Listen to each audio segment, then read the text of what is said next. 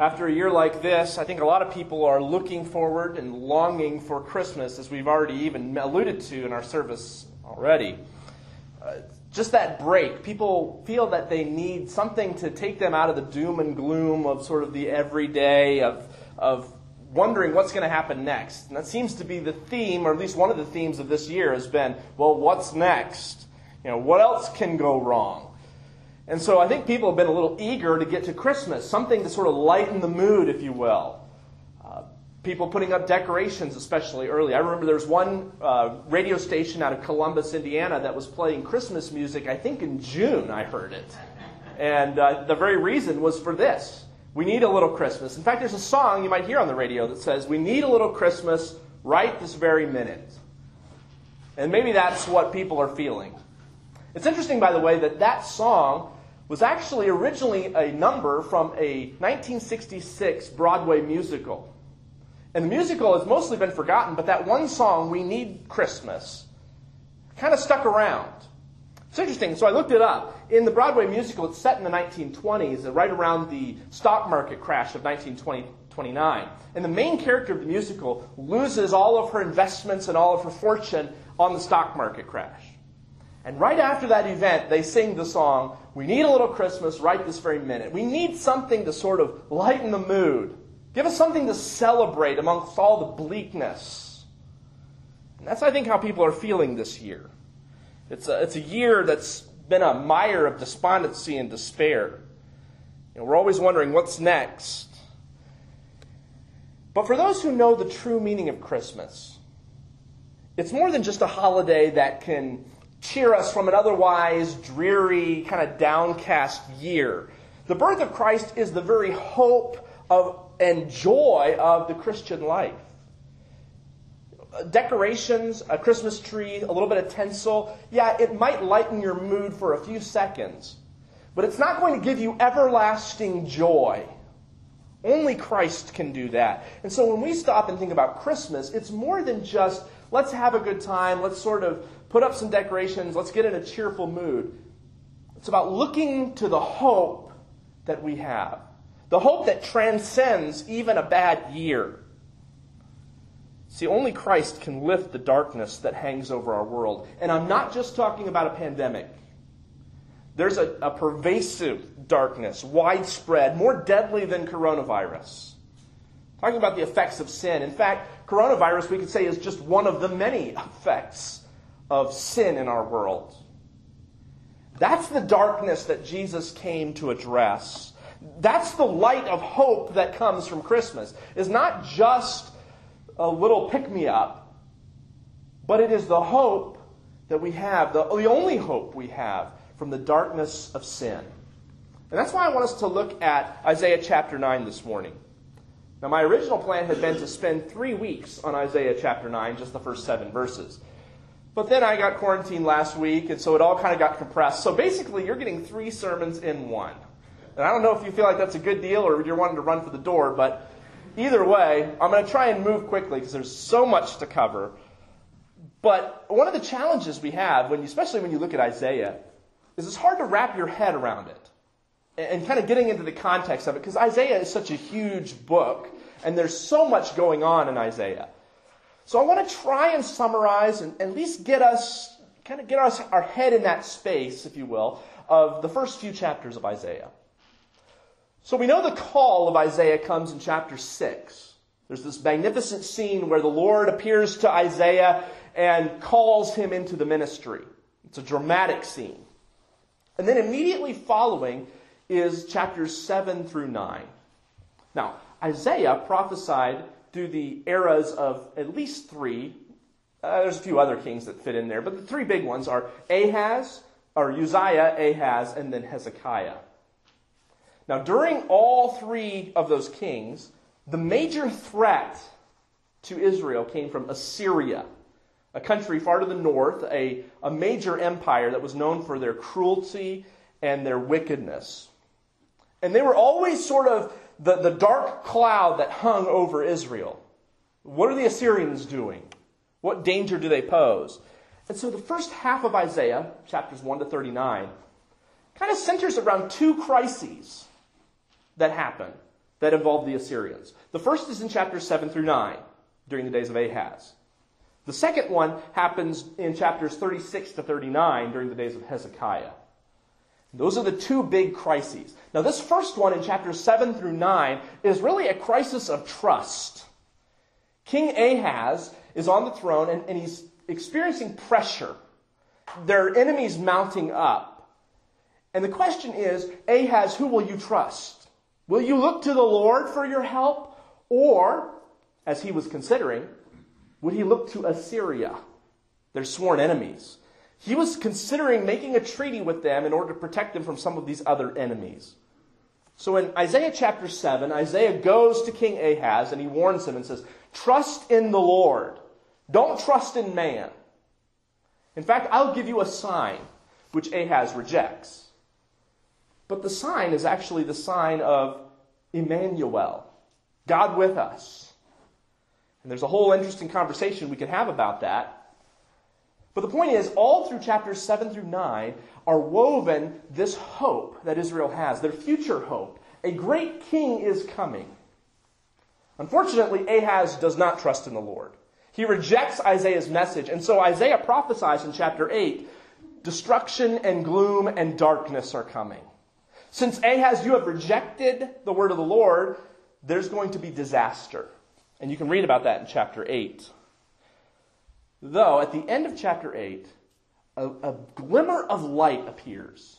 And as we enter into chapter 9, that light is going to grow. There is a hope, even in dark, dark times. And that's why I thought this was such an appropriate place to go. Because I think many would say, these days, in our time, in our place in history, these are some dark times. Whether it's the pandemic or whether it's uh, major changes and shifts in worldview and in government and so on. These are really unusual and, and unusually dark times for a lot of people. Well, the light that comes is the light of Christ. And I want us to look at this passage, and we're going to look at the first seven verses of Isaiah 9. And I want to lay them out like this. We're going to look first at the gloom of darkness. The gloom of darkness, which appears right at the beginning. Look at verse 1.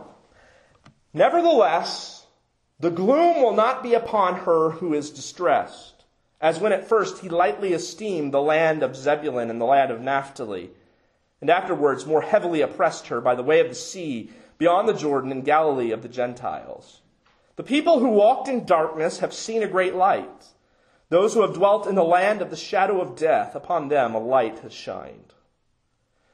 So verses 1 and 2 introduce us to this gloom of darkness.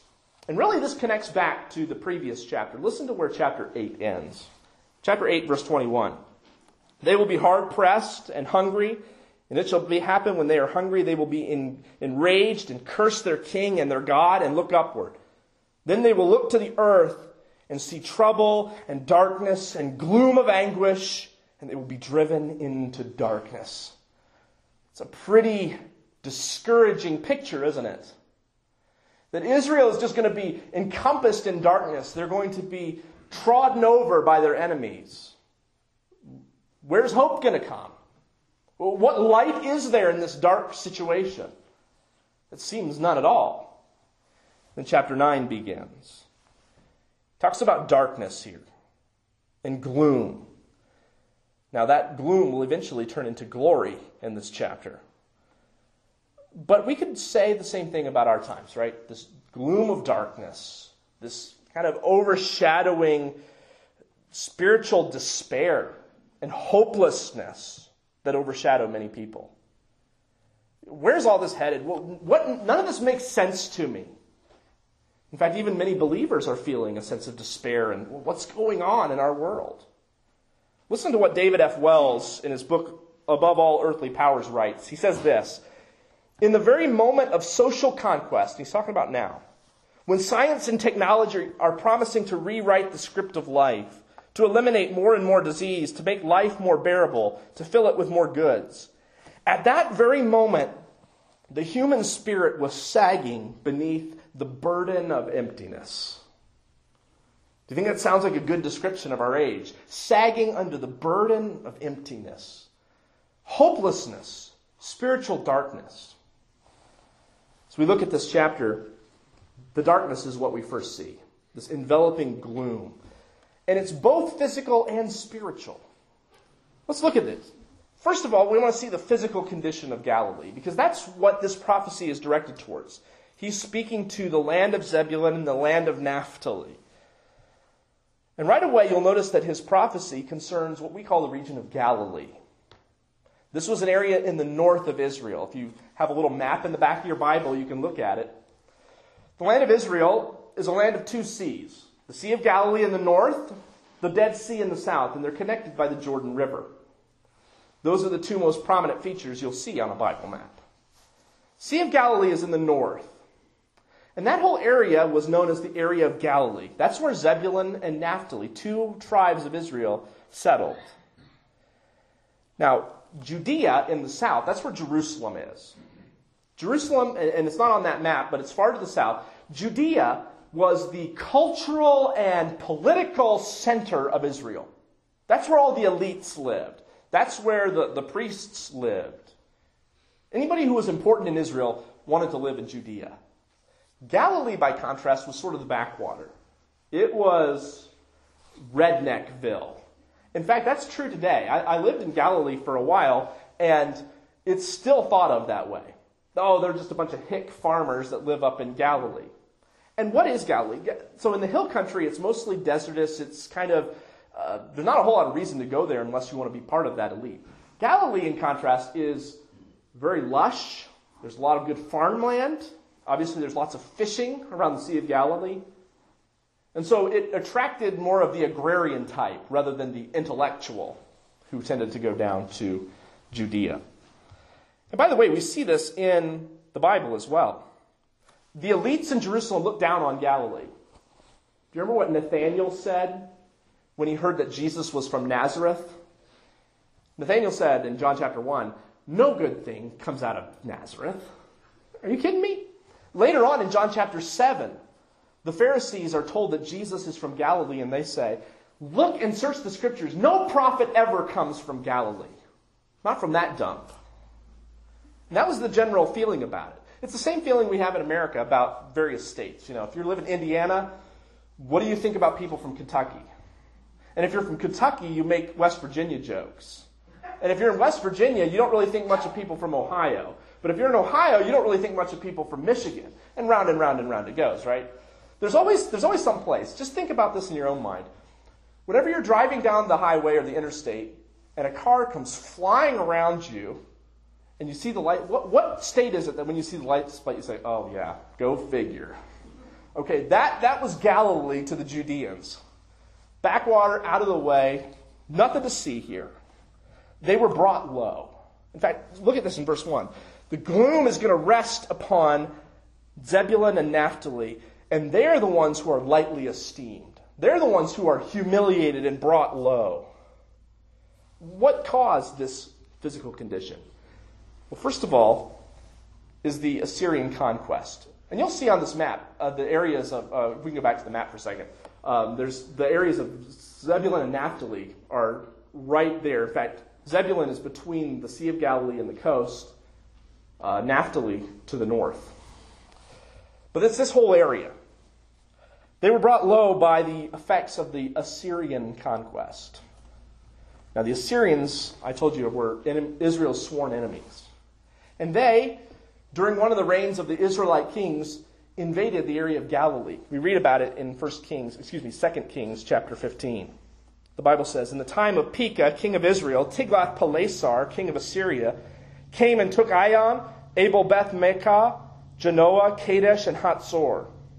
He took Gilead and all of Galilee, including the land of Naphtali, and deported the people to Assyria. So Galilee and the region of Naphtali and Zebulun were trampled over by the Assyrians. They were, in essence, humiliated by them. It's kind of the same situation of Holland and Belgium and Poland during the First, Second World War. They were the first countries to fall to the Nazi regime. And so they were the first ones to be trampled underfoot by this German war machine. Well, that's, that was Galilee. They were the first to experience the, the invasion by the Assyrians. They were brought low, and, and the lands were depopulated. People were taken off as captives. So we see the Assyrian conquest as part of their condition, but also the anguish of the land. The anguish of the land. They've been brought low. He, he lists four descriptions of this place in verse 1. He calls them the land of Zebulun and the land of Naphtali. Two of the tribes of Israel. Now, amongst the tribes of Israel, Zebulun and Naphtali don't get talked about very much. In fact, as I was thinking about it and preparing this message, I could not think of one single hero from the Bible, or in fact, one Bible character at all, that came from either of these tribes. And so, they're not ones we talk about. It's not like Judah or Benjamin. These are two mostly forgotten tribes. They, they settled in the area north, area around the Sea of Galilee. And because of that, they were right in the path of the Assyrian invaders. We also see the description in verse 1 that they were by the sea, or by the way of the sea. That probably refers to the Sea of Galilee. Interesting, though, later on, there would be a trade route which went through Galilee, out to the coast, and then down to Egypt. And that trade route was called the Via Maris, the way of the sea. And so it was that same region that had been brought low. And by the way, that same Via Maris passed right through the city of Capernaum, where Jesus lived and ministered and did many of his miracles. We also see, though, that it's beyond the Jordan. So it's this whole region on both sides of the Jordan River. It's also called Galilee of the Gentiles in verse 1. Galilee of the Gentiles. It's called that because Galilee was right next door to their Gentile neighbors. Unlike Judea in the south, which was more pure, you could say, because they weren't hemmed in by Gentiles all around. In fact, if you were a Judean Jew, you may not have even known any Gentiles. But if you lived in Galilee, that's where the two sides met. That was sort of the front lines. And so Galilee was very mixed population. Probably one of the reasons why the southern Jews looked down on them, because they weren't as pure. So they rubbed shoulders every day with Gentiles. It's interesting that the light he's about to talk about, the light that is coming, is going to shine in a place where the Gentiles are. It's already hinting at the idea that the light is not just for Israel, it's for all people. We'll say more about that in a little bit. Because there's more to this picture of, of darkness it's not just physical. In fact, one author says it like this The darkness of the northern area was spiritual, moral, social, and political. So this darkness is not just, oh, the land had a hard time, and so now God's going to bless them by sending the light. It's also a spiritual darkness. See, we can make two mistakes here. On one hand, we can say, this is the darkness is just political, it's just physical. In which case, we've made the same mistake that the Pharisees made. Well, all we need is political deliverance. We don't need to be saved from sin and, and, and all the despair and the, the hopelessness and wickedness. Our problem is physical, not spiritual. However, we can also err on the other side and say, oh, this is only spiritual. Well, it's, it's happening in the land of Naphtali, in the land of Zebulun. And so it's both a spiritual darkness and a physical one. So I talk here about the spiritual condition of man. It's not only about the physical condition of Galilee, but the spiritual condition of that place. All people. Look at verse 2. The, Bible says, The people who walked in darkness have seen a great light, and those who dwelt in the land of the shadow of death, upon them a light has shined. Gives us a bit of a description here of this darkness. We'll talk about the light in a moment. But I want us to see that this darkness is still with us today. What, how does he describe this darkness? Well, first of all, the spiritual condition of man is, in fact, darkness. You notice that the Bible, not just here but throughout, uses this image of darkness and light, darkness and light. And darkness here, as it's used, is talking about the situation, the spiritual condition. A sense of despair, a sense of hopelessness, but also of wickedness. The spiritual darkness that hovers over people. This whole area is uh, the people who walked in darkness. That was their life. It's almost like the whole land just had this deep, dark shroud over it. And so that people wandered around without being able to see. The Bible uses this metaphor of darkness all over the place. Listen to a few examples from the New Testament.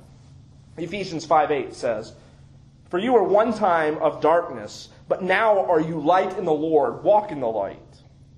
Ephesians 5:11 says, "Take no part of the unfruitful works of darkness."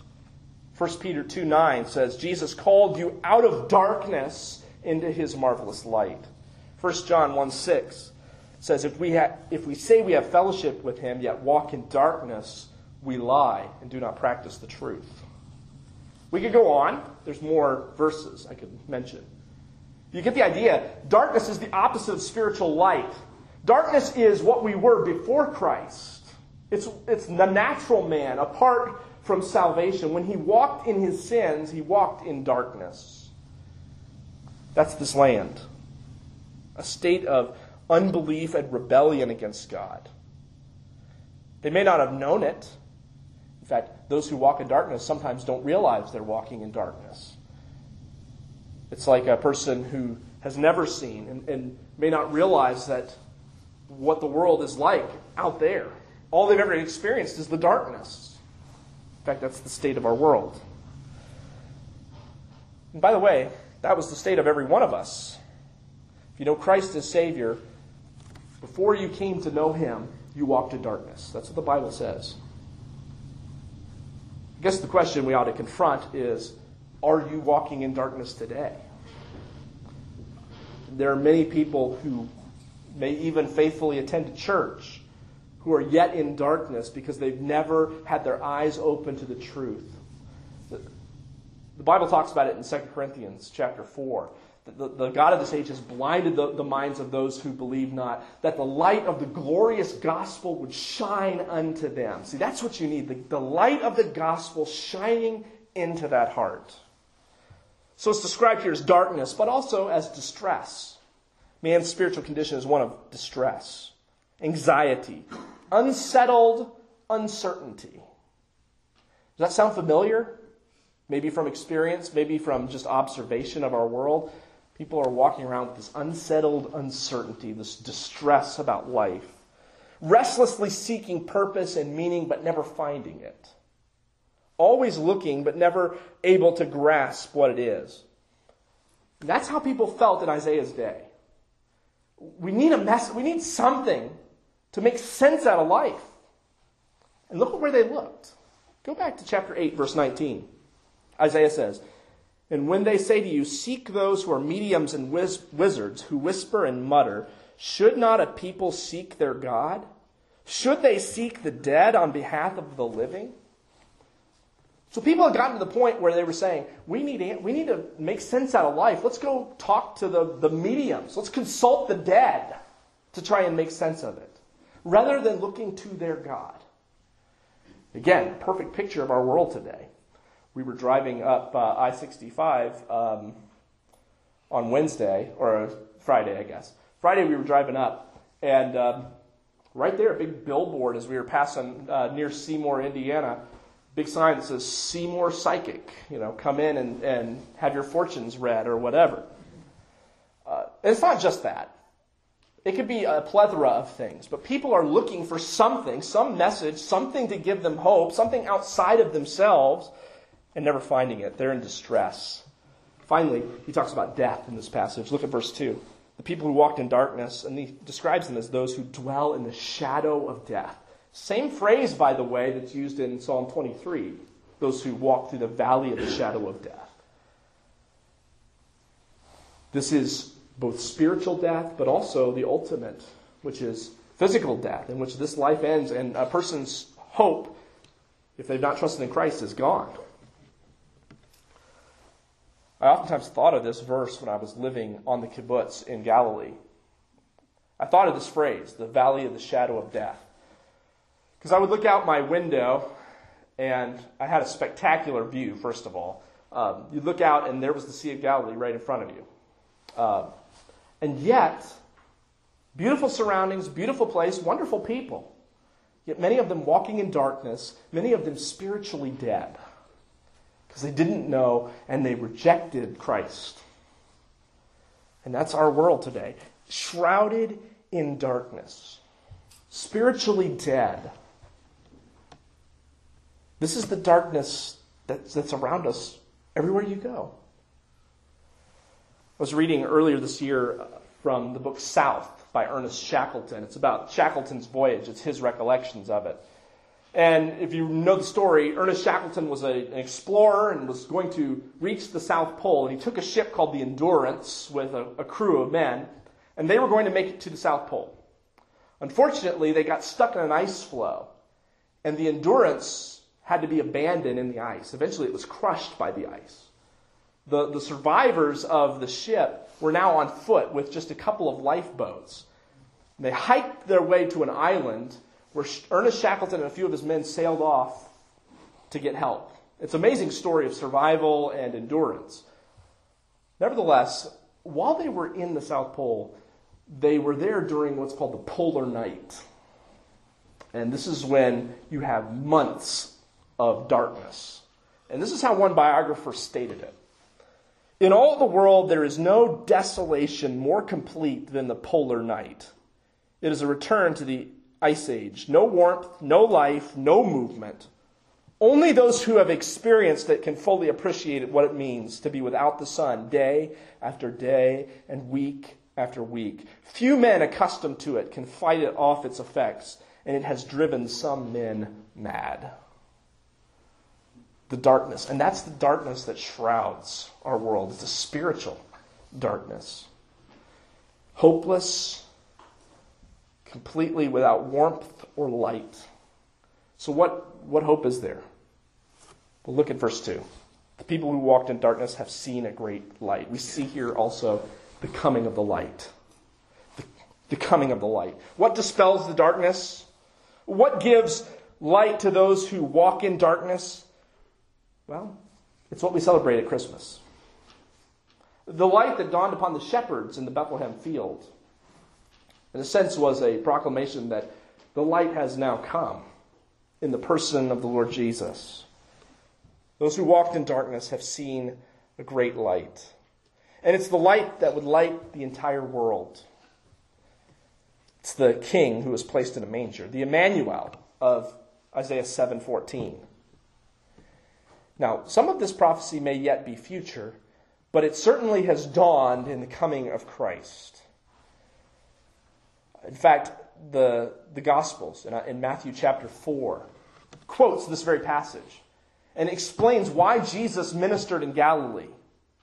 Why, why did he make his home in Capernaum? Well, the Bible says to fulfill these words, which is this the people who walked in darkness have seen a great light. So, in other words, the people who were the first to experience the anguish of defeat and the, the tyranny of the Assyrians were the first ones to hear the gospel message.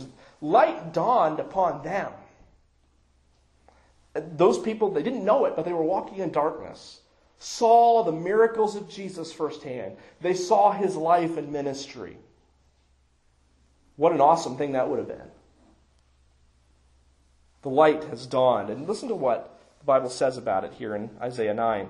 The people who walked in darkness have seen a great light. Those who dwelt in the land of the shadow of death, upon them a light has shined. Well, what does this light produce? The Bible tells us first the light would bring joy, verse 3. You have multiplied the nation and increased its joy. They rejoice before you according to the joy of harvest, as men rejoice when they divide the spoil. So it's the joy of harvest, the joy of victory. He, mentions both of those here. So it brings joy, an abundant joy. Not only that, it also brings liberation. Verse 4. For you have broken the yoke of his burden and the staff of his shoulder, the rod of his oppressor, as in the day of Midian. So, this light that comes is going to bring joy and it's going to bring liberation from their enemies. The, the staff and the yoke that's upon them will be broken off and they will be set free. He says here, as in the days of Midian. Midian, the, the great defeat brought about by Gideon. Remember Gideon and his 300 men who completely routed the Midianites? It'll be joy like that day. It'll be liberation like that day. This would have been a very powerful message to the Jews because they lived under enemy oppression all the time. First the Babylonians, well, first the Assyrians, and then the Babylonians, and then the Greeks, and then eventually the Romans all had their turn ruling over Israel. So, what a great promise that this Redeemer is going to come and liberate us. Let me also say this the liberation that the Messiah brings is not just that physical liberation, it is that, but it's also spiritual. And that's what the, again, the Jews rejected. No, we're okay spiritually. Just give us deliverance from Rome. That's all we want. Jesus said, if you want to enter the kingdom of God, your righteousness must exceed all of this. The hope they, they needed was to have their sins forgiven. They didn't want that, they wanted the liberation. Finally, though, there's also peace that comes with the light. In verse 5, every warrior's sandal from the noisy battle and the garment that's rolled in blood will be used for burning and fuel of fire. Now, this verse is kind of weird because you're like, this is Christmas. Why are we talking about garments rolled in blood and war and all that? Well, what he's saying is the garment rolled in blood is going to be burned. We're, going to do away with the, the things of war. It's the same thing Isaiah says elsewhere, where he says they will beat the plowshare or the swords and spears into plow, plowshares and pruning hooks. It's that the implements of war will be forgotten, cast aside. This light is coming and it's bringing joy and liberation and peace. That light was coming in the person of Christ. What a, what a joyful. That's why when you think about Christmas, all the joy, the joy of the shepherds, the joy of Simeon and Anna in the temple, the joy of the wise men in finding the star and coming to see the baby. It's because this light had finally dawned. The first rays were beginning to gleam in Bethlehem. I already talked about the polar nights and what a deep darkness that is. I read a little account from a, a, woman who was a photographer living within the Arctic Circle, this time in the North Pole. Uh, and she talked about how people during that polar night would anticipate the coming of the sun. They would mark it on the calendar. They would count the days like you were waiting for Christmas or a holiday. You know, count the days until that's the day the sun is supposed to come up. In fact, on the day, and I read this elsewhere, that on the day that it was predicted the sun would rise, people would go out early, the high place, and look for the first rays of the sun. After months of darkness, people would celebrate and hug one another when the sun would rise. That's the joy. That's what you should think about when you think about the coming of Christ. Light has come. Here's the question What will bring this light? What are we talking about here? We've seen the gloom of darkness, the coming of the light, but what brings the light? It's the birth of a child.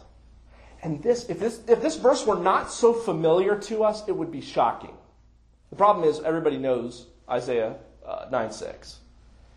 It says, For unto us a child is born, unto us a son is given. Do you realize what an anticlimax that is?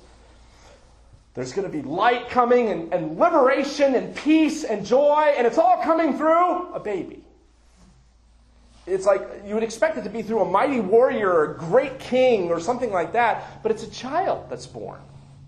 That's what's so shocking about it. A child will come. Not a hero of epic proportions, at least not yet, but it's going to dawn in the coming of a child. You notice, by the way, it begins with for. For unto us a child is born. It's explaining what's going to bring all this. You know, what's going to cause war to cease? What's going to cause joy to abound? Well, the coming of a child. And these two statements, I believe, are in parallel. Unto us a child is born, unto us a son is given. It's saying the same thing. And the government will be upon his shoulder. So he will be a ruler, even though he is a child and, and he will be born a child, but he will eventually rule over all things. In fact, we'll see that again in verse 7. Let me highlight this, though. This is what we need to talk about. And hopefully, I won't take too long because I've already used up most of my time. There are four names given to this child. And we could preach a whole sermon on each of these names. Maybe we will someday. But I'm going to go through them quickly. He's called Wonderful Counselor, Mighty God, Everlasting Father, and Prince of Peace. And each of these speak to who he will be. Uh, that's the thing about in the Bible with names. Names were oftentimes more than just a designation for somebody. Today, your name is just, that's what we call you. In fact, a lot of parents today just make up names or like combine names to create new ones. But in the Bible times, names oftentimes were indicative of some characteristic of the person. And so these four names that are given to this child are meant to build upon one another and show us what, who is this child? What's he going to be like? Who, who will he be? Well, first thing is he will be a wonderful counselor. Wonderful counselor. Now you read that, and uh, you might think to yourself, and, and the picture we might get in our mind is that of a professional therapist. Because that's, that's what in modern times we come to think. You know, a counselor, it's somebody you go to and you lay on their couch and you talk about your childhood or whatever, you know, secrets from your past. Uh, that's not really what's in view here. In fact, we need to take both words and, and think about them for a second. First of all, wonderful. Some people will even try and separate wonderful from counselor and make them two different names. I think they go together. He's a wonderful counselor. The word wonderful here is an interesting one, and it's worth talking about.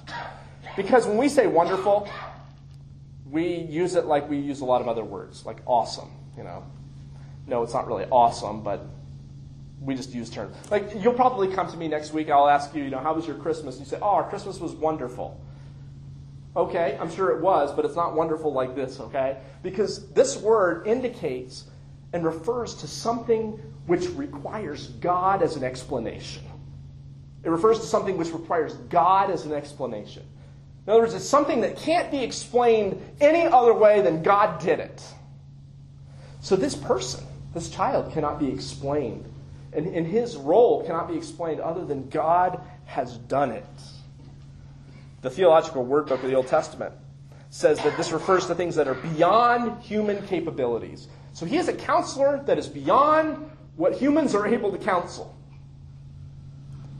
Now, counsel, you think of somebody giving good advice. Really, what do you go to for a, to a counselor for? You're looking for answers, right? You need an answer to a question. So I'm going to I'm going to consult with someone. I'm going to get counsel. Uh, I'm, I'm going through some difficult thing and I, I want some help. I want some answers. So this child who will be born will be the wonderful counselor. In other words, he, he's got the answers. He knows the answers. Uh, just a few chapters later, in Isaiah 11, the Bible says of this same person the spirit of wisdom and understanding, of counsel and might, of knowledge and the fear of the Lord will rest upon him. Remember what that verse we read back in chapter 8? People consulting wizards and mediums. You don't need to consult them. The, the wonderful counselor has the answers. He is the answer. And this is what I see looking out at our world. People in darkness flailing around looking for an answer, but never coming to the, the wonderful counselor. The only place the answer can be found. He's also called Mighty God. Mighty God. El Gibor in, in Hebrew.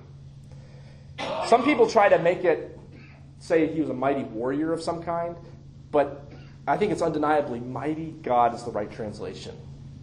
The one who's born in the manger and, and placed there is God Almighty, capable of anything and everything. The one who's placed in the manger is the one who created the worlds. He's the one who spoke and, and sent the flood. He's the one who performed mighty signs and wonders and brought Israel out of Egypt. He's the one who does wonders. He's mighty. He is almighty. That means whatever problem, whatever challenges, whatever difficulties you face, the mighty God is able. Nothing is too difficult for him. He's also called Everlasting Father. This also deserves some attention because it may seem on first reading that Isaiah is confusing the persons of the Trinity. After all, isn't Jesus, the child, God the Son, not God the Father? After all, uh, don't we understand there's a difference between God the Father and God the Son? Well, I think there's a fairly easy answer to this question, and that is He is a Father in relationship to His people. Uh, in other words, in relationship to the Father, that is God the Father, Jesus is Son. But in relationship to His people, Jesus is their Father. So let me just explain. And anytime you try and use an illustration about the Trinity, there's always going to be something you run into. So take it for what it is. Nevertheless, in relationship to my Father, I will always be a son. He will always be my Father. That relationship is not going to change, okay? I am always in relationship to Him, son. Now, in relationship to my children, I am their Father. And see, I'm now speaking of a different relationship. The Bible says he will be everlasting father. He's talking about in relationship to his people, not in relationship to God the Father. He is an everlasting father. That's talking about his fatherhood. He, he's a forever father, if you will, to his people. And oh man, there's, there's so much I would like to share about that. But we got to keep moving because he's also called the Prince of Peace, the Sar Shalom. And peace is something that uh, we all need, right? And peace is sometimes a poor translation of the Hebrew word shalom. Because shalom is peace, yes, but it's much more than that. It talks about wholeness or completeness. It's when everything is as it should be, whether that's in relationships or in the world or in your home or wherever. Shalom is, is wholeness. It's when things are what they should be. And I know, you know, this year is a little different, of course, because everything's different this year. But you know, at Christmas time, there's family gatherings and people get together. And it's pretty obvious when there's peace and when there's not, when there's shalom and when there's not, right? Because you go to that family get together and there's that one weird uncle that nobody knows what he's going to say. And so everybody's kind of on pins and needles because, you know, you don't know what's going to come out.